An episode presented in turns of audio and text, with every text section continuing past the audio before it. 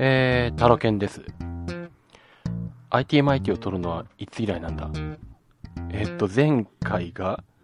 11月20日？っていうことは、4ヶ月ぶり？このペースでそのまま行くとすると、下手をすると IT 日トークと配信ペースが変わんなくなりますよね IT 認知トークよりもさらに減ったりとかしたら笑うんですけど。まあ、あのー話すことがないわけでもないんですけどね。まあ、あちこちで IT デジタル系の話をしてるんですけど、まあでも、どこにも、どの番組にも向かない話とか、独り言的な話もあって、まあ、えー、ネタがないわけでもないんですけど、まあ、もろもろの事情、様々な 圧力、圧力じゃないか別に。自分の中でのあの、なんだ、これやんなきゃなっていう、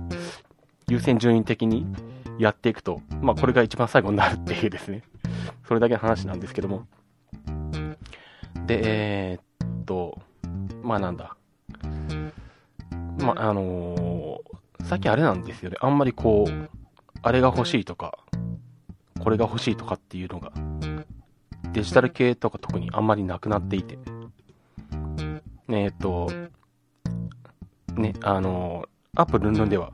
偉そうに言ってますけど、iPad mini まだ買ってないですし、うん、iPad mini、えっとなんだ、欲しくないわけじゃないんですけどね。あの、iPad みたいなタブレットが必要な場面とか、使う場面になると、ああ、これ iPad mini だったらもっと軽いのになとか、思ったりして、いいなと思うんですけれど、まあ、えー、まあタイミングを逸したっていうのもあるんですけど、もう一つなんだろう。すぐに買おうと思わないのは多分ワクワク感があんまりないからだと思うんですけどね。まあ、iPad mini あの本当に軽くて薄くて、あの、持ち運びしやすくて、今の iPad、フルサイズの iPad 3があるんですけど、まあこれ売って iPad mini にしてもいいぐらいなんですけど、なんだろう。小さくて軽くて、扱いが楽だっていうのはすごく分かってて、何回も触ってるんで、ショップとかで。でも、逆に言うと、それしかないんですよね。だからなんだろう、これを買うと、これができるようになるとか、こんな新しい機能があるとかっていうところが、全くないので、要は、あの、なんだ、えー、内容的には前に使ってた iPad2 に戻るんだよなっていういうところで、いまいちワクワク感がなくて、まあ、あとは何でしょう。あのー、まあ、LTE モデルがいいかなとか思いつつ、うだうだしてるうちにタイミングを逸し、まあ、ここまで来たら、まあ、次のモデルでもいいか的な 気分になっててですね。うん。まあ、えー、いつ出るのかわかんないですけど、6月とか噂も流れてましたけど、また10月ぐらいかもしれないですし、まあ、このペースでいくと、初代 iPad mini は変わらないままでいきそうな感じなんですね。で、で、まあ、こっちの方も買わない、まあまあ、買わないとは思うんですけど、てか、まず絶対、絶対っていうかなんだろう。あの、これを買うんだったら他のものを買うだろうなっていう優先順位になるんで買わないとは思うんですけど、あの、マイクロソフトサーフィス噛んでるな。言い慣れてないんですね、やっぱりマイクロソフトってマイクロソフトサーフィスが発売になりましたよね。あの、多分買わないんだけど、結構興味はあるんですよ。で、え、なんだ。まあ、ちょうど、これからというか、えー、明日、明後日、東京に行くんで、明日、明後日、しあさって3日間か、東京に行くんで、まあ、東京うろついてれば、うん、触る機会もあるだろうと思って、まあ、どっかの店で、触ってみようかなと思ってるんですけど、まあ、あれなんですよね、あの、まあ、これも、どっかで言いましたけど、Windows 8は結構気に入ってまして、あの、まあ、7を買うタイミングを逸して、まあ、8が安かったからそっちに飛びついたってところもあるんですけど、まあでもやっぱり、なんだろう、再起動とかしても非常に早いですし、あのー、画面のこう動きも軽くて、まあ、うんとなんだ、Windows 8のユーザーインターフェースはほぼ使ってないですけど、でもスクロールさせばサラサラっていう感じなので、結構好きなんですよ。で、まあ、今、Windows 環境、まあ、BMF フュージョン上に Windows を入れてあって、まあ、それが MacBook Pro の方も Mac Pro もあるんですけど、まあ、普段 MacBook Pro の方の BMI フュージョンで Windows 8 Pro のアップグレード版、ダウンロード版ですね、3300円で買ったやつを入れてあるんですけど、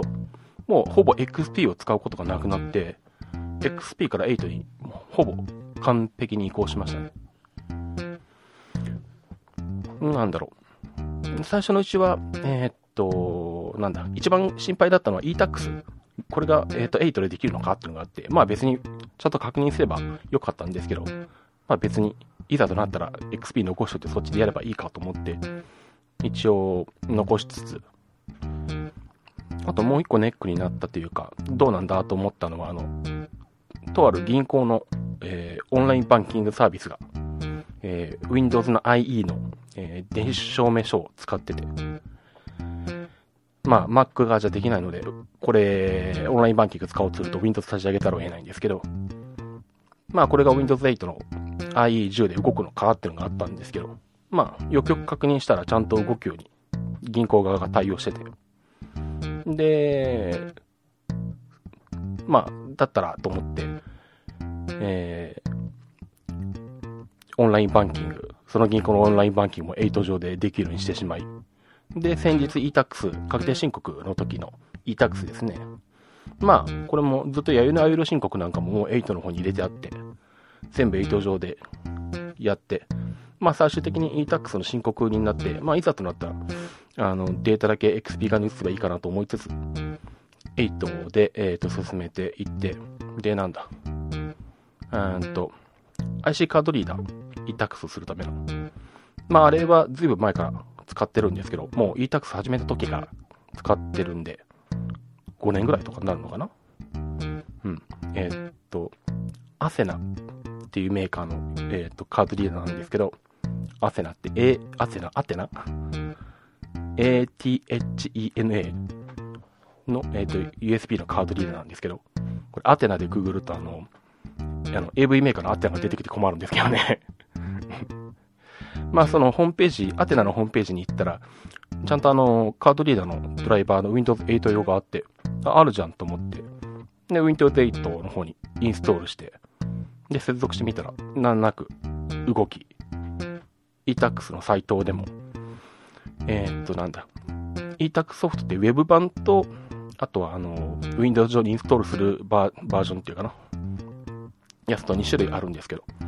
Windows 側にインストールするのはまだ8には対応してないけど、Web 版がちゃんと対応してるんですね。なので Windows 8の IE10 でも、ちゃんと e-tax ができるようになってて、結局、あの、Windows 8の方で全て e-tax まで完結したと。まあ、ついでに、えー、っっと、あれだ、納税の方も、えー、オンラインバンキング。まあ、これは、えー、っと、納税に使えるオンラインバンキングの講座は Mac 版が、Mac 側からできる方の講座だったの。で、これは Mac 側のサファリからやったんですけど、うん、まあ結局なんだかんだ言って、結局 XP は全く出番がなく、8上で全て完結してしまって、まあ、えっ、ー、と、よっぽど仕事で、なんか XP で動作確認しなきゃいけないとか、そんなことでもない限りは、XP はいらない状態になったんで、まあ、下手をすると、MacBook Pro 上から消してしまって、Mac Pro 側だけに残すとかっていう風にしちゃってもいいかなぐらいに、8に染まってますね。うん。まあ、えー、っと、なんだろう、確かにあのまあ結局みんな、あの、何が嫌なのかって言ったら、スタートメニューがないところが使いにくいっていう、まあ大体みんな口を揃えていて、確かにそこは使いにくいのは確かなんですよね。うん。で、まあ、これもあの、他の番組で言ったんですけど、結局なんだ、あの、マウス、カーソル右上に持っていくと出てくるチャーム？チャームからアプリケーションの一覧が出てきて、まあそこから毎回探すのがめんどくさいんで、デスクトップにショートカットを置くっていうことにして、まあまあ、使うソフト決まってるんで、ほとんど Mac 側でやっちゃってて、さっき言った e-tax だとか、やゆなゆる申告とか、あとは、えー、っと、オンラインバンキングとか、あとはなんだ、あの、ハードディスクの状態を調べるための、あの、クリスタルディスクインフォを使うとか、いう時ぐらいしか Windows 使わないので、まあそうするとまあ必要なものだけデスクトップ上にショートカット置いておけば、それで済んでしまうので、まあ、そうしてしまうと別に何ら問題ないというか、まあ大して不便なところもないし、まあ割となんだろう、あのー、こっちの方がいいなと思ったらある程度、あの使い方を合わせてしまう方なので自分は。うん。なんでまあ、あのー、まあ、セブン以前と比べれば使いにくいところもまああるにはあるけど、まあ、なんとかなるからいいかみたいな感じで、まあ今8ずっと使ってますね。そういえばなんだ、Windows 8で思い出したんですけど、ちょっと前にお客さんから、えっ、ー、と、Windows のウルトラブックが欲しいという話を、えー、聞きまして、まあ、えっ、ー、と、仕事として、えっ、と、どれがいいかなっていうことで、えっ、と、なんだっけ、条件が持ち運びするから、まあ、1.5キロくらいで、でもあんまり小さいのも、まあ結構ご高齢の方なんで、あんまり小さいのも見にくいんで13インチぐらいがいいだろうと。で、オフィスは欲しいと。で、ホテルとかに持って行ってネットに繋ぐんで有線 LAN も欲しいんで、まあ、ついてなきゃ LAN アダプターでもつけるみたいな話で、結局なんだ、値段とかその他とかいろんなこと考えていったら、えっと、東芝の R632 に行き着いたんですよね。で、まあ、これだったらいいじゃんと思って、えっと、あれ8万円ぐらいだったかな、結局。うん。で、まあ、それお客さんに売って、えー、まあ、初期設定なんかも僕の方でやったんですけど、まあなんだろう、あの、まあ、特に MacBook Pro になったからっていうのもあるんだろうけど、本当にあの軽くていいですね。うわ、これは軽いなって確か1.3キロぐらいじゃなかったっけ？いや、もうちょっと軽いのか。MacBook Air の13インチよりもちょっと軽いのか。だから多分1.2キロとか、1.18キロとかぐらいだったかな。で、まあ、128ギガの SSD が入ってて、Windows 8なので、起動めちゃくちゃ早いんですよね。多分あの MacBook Pro でライオンを起動したりとかさせるよりも、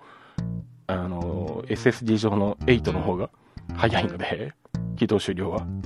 うん。あの、なんだ、スノーレパードのぐらいの頃の MacOS で、ハードディスクの代わりに SSD とかフラッシュドライブとかだとすごい早かったんですけど、ライオンマウンテンライオンになるに従ってちょっとずつ遅くなってきて、うん。僕、体感的には多分 Windows 8、SSD 使った Windows マシン、まあ Core 5ぐらいとかで、メモリ4ギガとか十分なリソースがあれば、8の方が多分人も処理も早いんじゃないかなっていうふうに感じがしてるんですよね。うん。なんで、あの、8いいと思いますよ。別に僕が進めなくてもいいんですけど いや、なんで、あの、世の中の人たちがこんなに8嫌うのかよくわからんと思って、いつも。みんな食わず嫌いなんじゃないかとか思いながら見てるんですけど、本当に、うん。なんだあの、ビスターがダメな子だっていうのは 共通認識として僕もそうだと思うし、ME もまあ、あの、評判悪いのは僕もそうだなと思うんですよ。だけど、8はここまで嫌われなくてもいいんじゃないかというか、いいと思うんですけどね。なんで、ここまで嫌われるのか。うん。やっぱなんだろう。まあ、大体ね、あのー、僕のお客さんでも、あの、特に Mac ユーザーの人でもそうですけど、まあ、マシンが変わることによって、あの、OS が変わってユーザーインターフェースが変わったりとか、まあソフトもそうなんですけど、まあユーザーインターフェース、インターフェースが変わるのが嫌うっていうのは、まあ、一般的な傾向なんですけど、うん。まあそのなんだ、まあ、そんなにこのパソコンとかにこう、慣れていないというか、まあ、世代的に40代後半以上、僕よりせあの年上とか、まあ、せいぜい僕ぐらいの年とか、まあ、50代の人とかが、まあ、あの、使い方変わると分かりにくいから分かんないから嫌だっていうのは分かるんですけど、僕らの世代よりもっと下とかの人たちでも同じように言ってるんですけど、なんだろうな。まあ確かにスタートメニューがなくなったっていうのは、まあ Windows にとって大きな変化だといえば大きな変化なんですけど、まあそんなこと言ったら OS9 から OS10 なんて全く変わったって気もするし、まあそこと比べてもしょうがないのが、まあいいや。まあとにかくなんだろう。あの、まあ僕個人的にはあの、なんでこあの Windows 8がこんなに嫌いなのかわかんないよっていう、まあそんだけの話なんですけどね。僕は好きですしいいと思います。で、なんだ、えっと、うん、で、何の話だったか、あ、そうそう、サーフィスですね。あの、で、まあ、それでサーフィスも、うん、あの、まあ、興味はあって、まあ、なんだかんだ言ってもなんだろう、まあ、タブレットだけどキーボードがついていて、っていうのは、まあ、それはそれで使い方としてありかなと思うし、まあ、見に買ってないからサーフィスって意味でも全然なくて、うん、まあ、むしろなんだろう、まあ、あのまあ、アンドロイドが一通り分かっちゃったのでって、アンドロイドにそんなに興味がないってのもあるんですけど、まあ、ないって言いながらも、アンドロイド4.0の端末が今全然手元にないんで、1個は持たなきゃなと思うんですけど、まあ、それは持たなきゃなと思うだけの話であって、あの、興味があるから持ちたいという気持ちはあんまないんですね。それだったらサーフィスの方が興味あるなっていうところがあって。うん。まあ、なんだ、あの、評判なんか聞いてると、結局なんだ、買っていく人たちとか興味のある人たちはやっぱり、タブレットで、まあ、オフィスが動くっていうところが、大きいっていう話が、まあ、えっ、ー、と、ね、ウッドスリムのデジタル生活の木澤さんなんかも言ってらっしゃるだと思うんですけど、まあやっぱり世間一般的な一般ユーザーから見ると、やっぱりそういうことになるんでしょうね。特に仕事で使ってると、ワードエクセルがいるんでしょうし、やっぱり。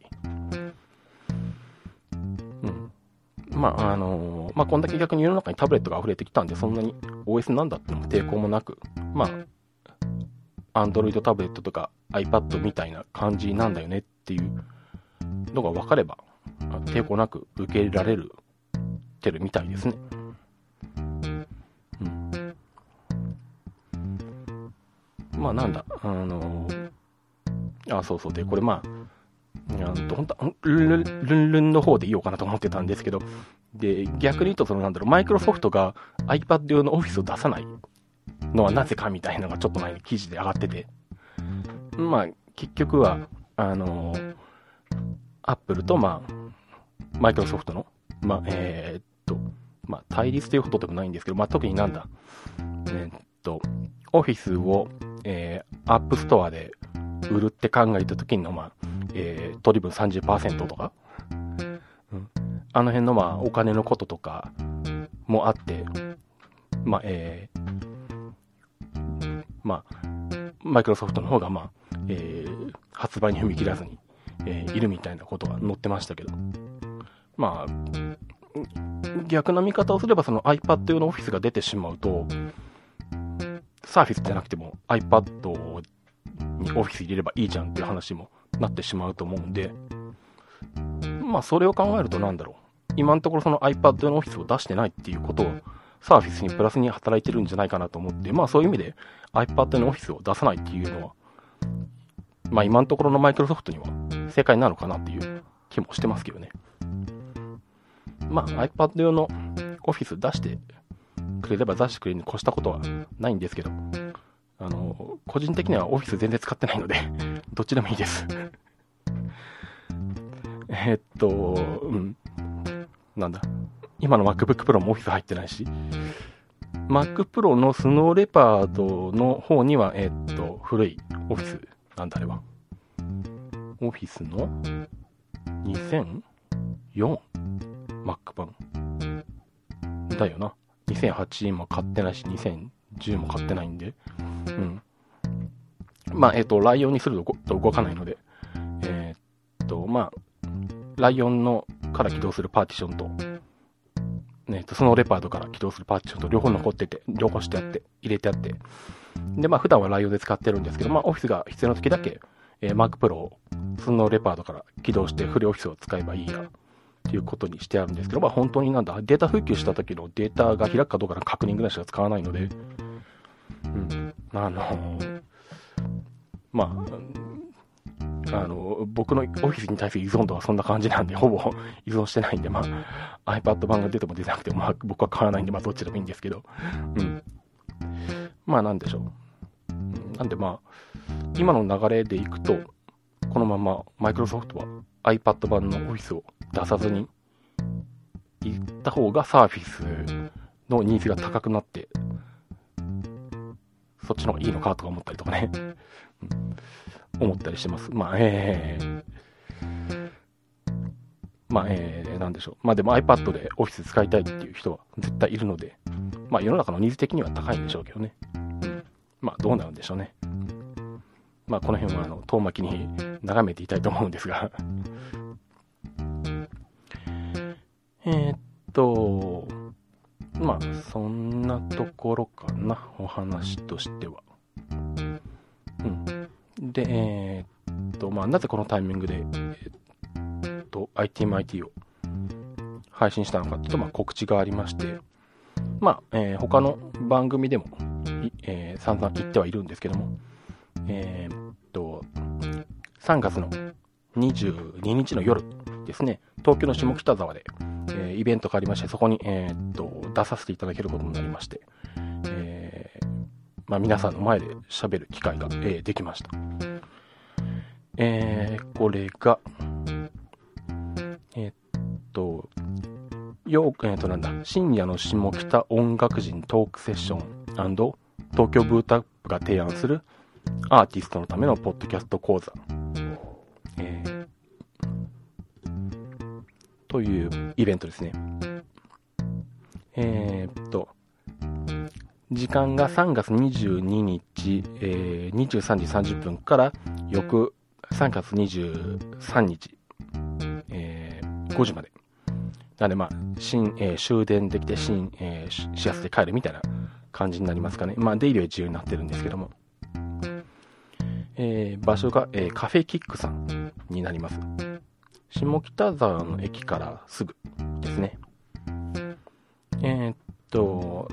有料になってまして、一般1500円、学生さん500円、プラスワンドリンクお願いしますと。えー、募集期間は当日までになってまして、えー、っと、予約ページがあるんですけども、まあこれ、えー、っと、ITMIT のホームページにリンク貼っておきますけど、えー、ホームページから予約することができて、えー、っと、支払いは当日、えー、会場にてっていう形になっています。と、あ、キックカフェの住所っていうのがありますね。世田谷区北沢2-8-8、NS ビル3階。えー、っと、まあこれ、どういう趣旨なのかというと、まあ、下北沢、えー、っと、まあ、なんでしょう。劇場があったり、小劇場があったり、あとは、えー、っと、音楽、ラあの、なんだ、歌詞スタジオがいっぱいあったりとかして、なんかこう、サブカルチャー的な、なんか文化発祥の地的な雰囲気のところなんですけど、まあその下北沢の小田急線が通ってるんですが、小田急線が今地上通ってるんですけど、まああの辺、あの、運行本数本数が非常に多くてですね、あの通勤ラッシュ時にあの踏切が全然開かないというですね、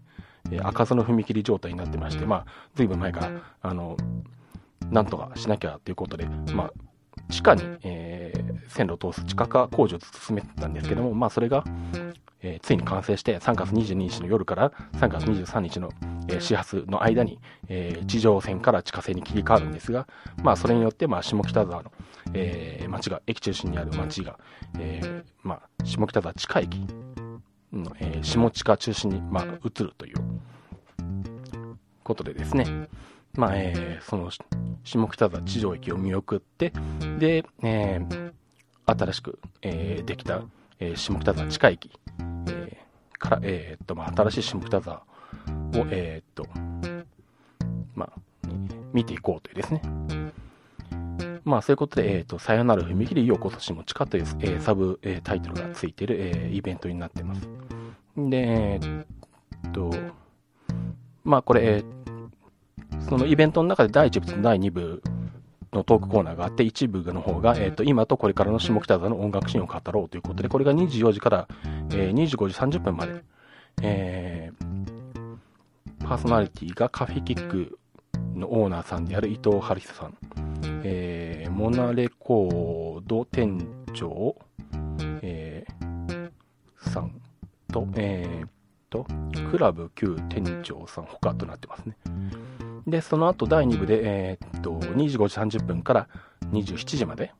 だから1時半から3時まで、えー、で、東京ブートアッププレゼンツアーティストのためのポッドキャスト講座、下北沢鉄ネタ雑談ということで言えてないな、鉄ネタ雑談ということで、えー、っと、第2部のコーナーがあるんですが、ここに、えー、っと、私が出ます。で、えっと、山さんも一緒に、えー、っと、行ってまして、あと、あの、ステールクレイジーをやられてる、えー、と、新宿鮭さんですね。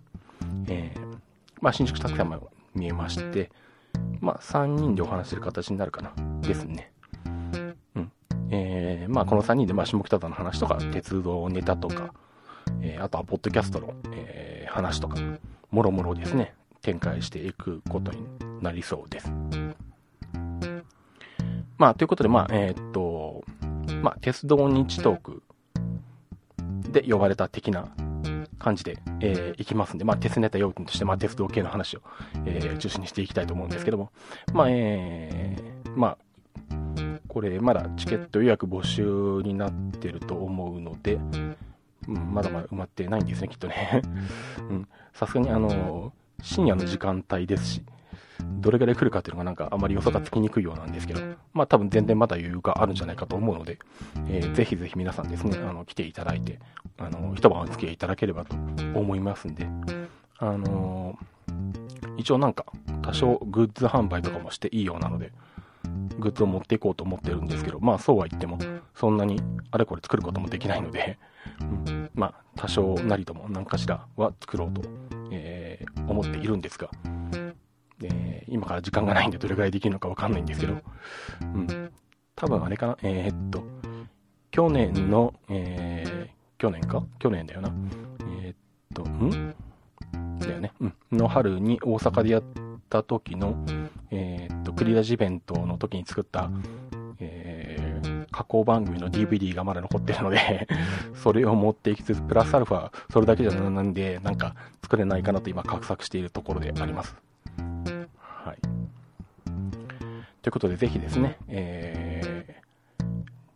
ー、23日、えー、の夜、11時半から、下北沢の方にですね、あのー、お時間のある方、えー、ご都合の許す方、ぜひぜひ来ていただけると嬉しいです。えー、っと、あとはなんだっけ？あ、そうだ。うーんとですね。まあ、これは、えー、っと、僕はお客さんとして行くんですけど、うんと、まあ、鉄道日読で言えばよかったんですけど、ついうっかり忘れてまして、えっと、このイベントの翌日、まあ、翌日というか、イベントが終わった日の夜、え、23日の土曜日の夜、うんとですね、に、えー、っと、あの、恋する旅鉄道やられてる大関拓さんが、えー、っと、新しいアルバムを発売してまして、え、っと、ひばりというんですけど、それを記念した、うんと、ライブがあるんですね。で、それが23日土曜日の昼と夜にあるのか。で、えー、っと、まあ私、えー、24日の日曜日には、さらにまた、えー、っと、プロレスの観戦が、えー、いつもながら埼玉の大袋であるので、まあ結局、金土日3日間東京にいるんですけど、なんとそのタイミングで、大関拓さんのライブがありまして、あ、ここしかないなと思って、えー、っと、その夜の部に行く、えー、予定です。で、夜の方はほぼ完売。あ、でも、ホームページに若干座るって書いてあったら、今のタイミングどうなんだろう。まあちょっとこの番組があの配信された時点では、ひょっとしたら夜の方がなくなっちゃってるかもしれないんですけど、昼の方はまだ空きがあるみたいな話だったと思うので、まあぜひ、あの、ご興味ある方ですね。あの、カタカナで大関拓で検索していただければ、ホームページ出てきますんで、そこで、えっ、ー、と、イベントの案内とかあると思います。うん。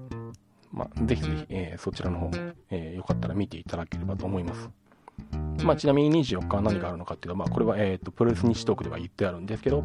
あの、めぐみというですね、えー、ドラゴンソルジャーロー選手がやってる、えー、工業がありまして、まあ、その工業が、えー、東武東上線、今は東上線じゃなくて、えー、東京スカイ、え東武スカイツリーラインか、の、えっ、ー、と、大袋駅駅前にある、えっ、ー、と、ケルベロス道場っていうところで昼12時から行われるので、えー、12時からじゃね13時からか、12時半会場13時開始になってるんで、まあ、このめぐみ工業毎回ずっと見に行ってるんで、えー、これを私は見に行きます。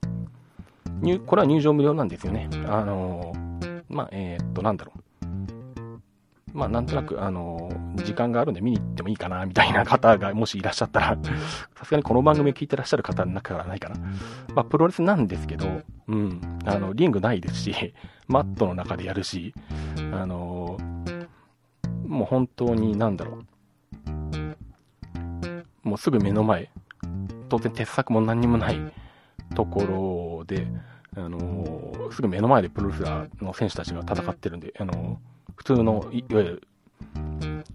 メジャー団体のプロレスとは一風変わった、えー、興行になっていて、えー、まあ、これはこれで、えー、面白いものがあるんで、まあ、もし興味あれば、来ていただければと思います。えっ、ー、と、まあ、普通のプロレス、一般的なイメージでプロレスはちょっと違ったプロレスが、えー、見れます。